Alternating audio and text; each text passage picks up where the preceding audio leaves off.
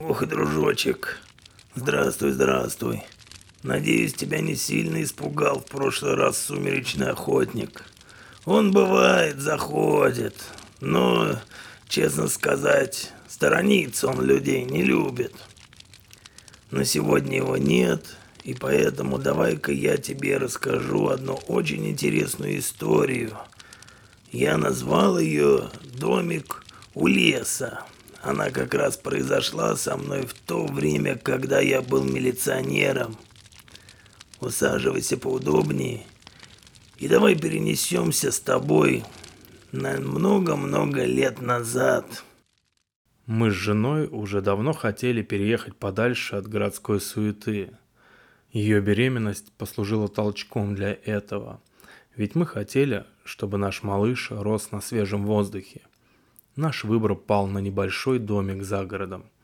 Цена была довольно привлекательной, так что, уладив кое-какие дела, мы уже через несколько дней обживали новое место. Дом был не в лучшем состоянии, особенно полы – в гостиной они буквально рассыпались от старости. Попросив жену переночевать у подруги, я занялся заменой старых досок. Незачем ей присутствовать, еще провалится. Уж очень я за нее переживал. Когда я снимал доски, под одной из них в углу я обнаружил старую кассету. Забыв о работе, я вставил кассету в видеомагнитофон. Сначала был слышен только треск, всхлипы и сбивчивое дыхание. Но потом я услышал голос. Он явно принадлежал женщине. Она то плакала, то смеялась, и это было жутко. Если вы слушаете это, значит меня уже нет в живых, потому что моя жизнь стала адом. Я никогда не думала, что что-либо подобное может случиться со мной. Я не хотела этого, нет, нет, нет. Все началось около недели назад, когда я стала видеть странные сны. Сначала я просто видела всю комнату сверху. Видела, как я сплю, как спит моя маленькая пятилетняя дочка Лилечка, как наша собака бродит в темноте по дому. Так продолжалось несколько дней. И однажды, как всегда наблюдая за своим сном, я заметила что-то в углу – в комнате было довольно темно, но это... Оно было темнее любой темноты, и, о Господи, оно шевелилось. Оно напоминало какое-то животное. Я явно видела два кроваво-красных отблеска. Видимо, это были его глаза. Я была в гостиной, а собака, спящая рядом с Лилиной кроваткой в ее комнате, вдруг навострила уши и направилась ко мне. Она начала лаять на угол, и это нечто, кажется, отступало. Я проснулась и увидела собаку, отчаянно лающую. Тогда мне стало страшно. Страх сковал все мое тело, уж больно реалистичным был этот сон. Не знаю как, но в ту ночь я все-таки смогла заснуть. Следующим вечером я уложила дочку спать и сама пошла в постель. Я опять видела себя со стороны, но нечто в углу, оно было намного больше. Эта тварь медленно ползла в мою сторону. Я вскочила с кровати и побежала к дочери. Это было похоже на кино. Я не могла управлять своим телом. Проснулась от того, что за мной захлопнулась дверь. Я стояла в комнате Лили, она сидела в кроватке испуганная, смотрела на меня и плакала. Кое-как успокоив ее, я просидела всю оставшуюся ночь на кухне с собакой, обдумывая события. Я никогда не ходила во сне, а в моем доме творилась какая-то чертовщина. На утро я отправила дочь к бабушке, а сама стала убираться дома. Тщательно осмотрела все углы, Конечно же, ничего не нашла. И так утомилась, что к вечеру просто упала на кровать без сил, даже не раздеваясь. Ночью я снова видела себя со стороны. Мне так хотелось проснуться, но я не могла этого сделать. Чудовище не было на его обычном месте. Я вздохнула с облегчением, но вдруг увидела его. Оно выползло из-под кровати моей малышки и медленно двигалось в сторону коридора. Собака бросилась на защиту с лаем. Бедняжка пыталась кусаться, но, видимо, не могла даже ухватить это. Тем временем оно как бы расползлось и стало сгущаться вокруг животного. Блеснули красные глаза. Послышался полный отчаяния и боли вой. Я встала и направилась в комнату. Я не могла себя контролировать. Больше всего я боялась, что оно сделает что-нибудь со мной. Когда я вошла, чудовище просто испарилось в воздухе. Только моя собака, моя любимая преданная собака, та, с которой мы вместе уже девять лет, лежала с перегрызанным горлом, хрипя и подергиваясь. Я склонилась над ней и прижала ее к себе, и в тот же момент я проснулась. Мы живем уединенно, почти в лесу, но мой крик, наверное, перебудил всех живых существ в радиусе пары километров.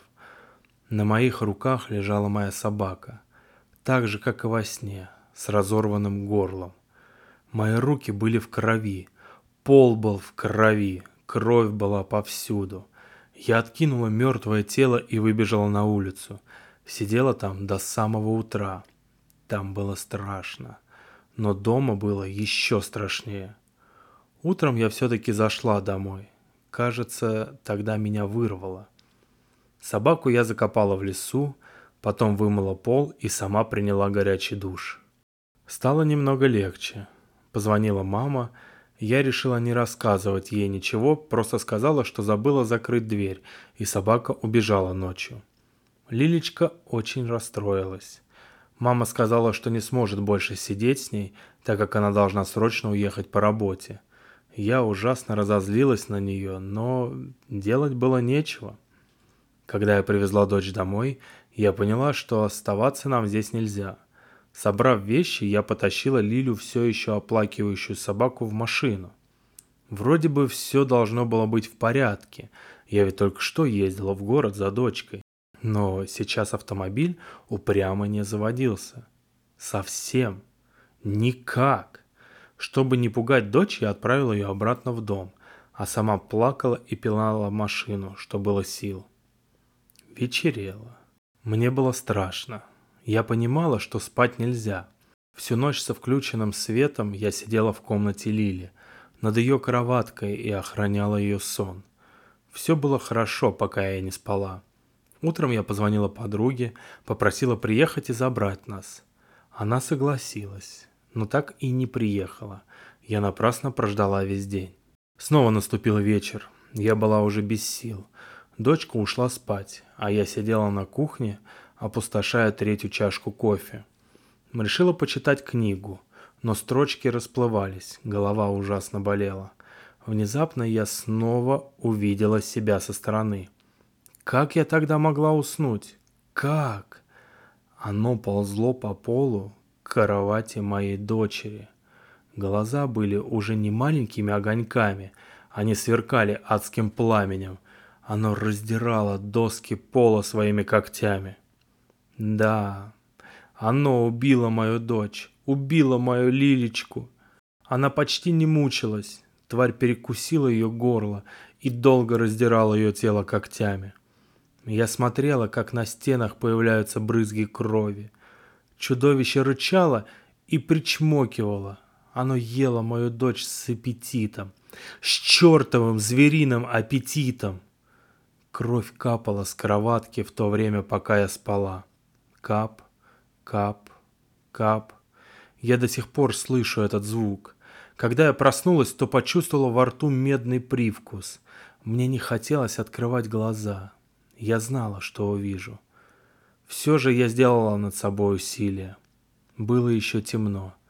Я сидела на детской кроватке рядом с тем, что осталось от моей Лилечки. На мне была ее кровь. В ужасе я отскочила и случайно увидела свое отражение в окне. Это просто не описать словами. Это было ужасно, даже страшнее моей растерзанной крошки. Волосы были спутаны и испачканы кровью.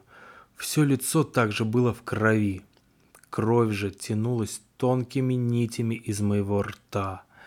Я думала, меня вырвет, и тут я обратила внимание на свои глаза. Они отливали красными огоньками. Не знаю, зачем я сижу и записываю все это, но я должна предупредить любого, кто когда-нибудь войдет в этот дом, что здесь жить нельзя. Надеюсь, я спасу еще хоть чью-нибудь жизнь, потому что моя жизнь уже окончена. Запись закончилась. После этого я в полной мере ощутил, что значит выражение «волосы встают дыбом». Стараясь не впадать в панику, я все хорошенько обдумал. Может, это просто чья-то плохая шутка? Очень плохая шутка. Вынося старые доски, я заметил на них царапины. Меня бросило в пот. Это не могло быть правдой, не могло! Через неделю небольшой город был шокирован новостями. Молодой мужчина зверски убил свою жену и съел их еще не родившегося ребенка, после чего скрылся с места преступления. Его так и не нашли. Конец. Не забудьте подписаться, а также хочу всех поздравить, мы перевалили за отметку в 400 человек. Наше сообщество растет, и это очень радует. До новых и удивительных встреч. Пока-пока.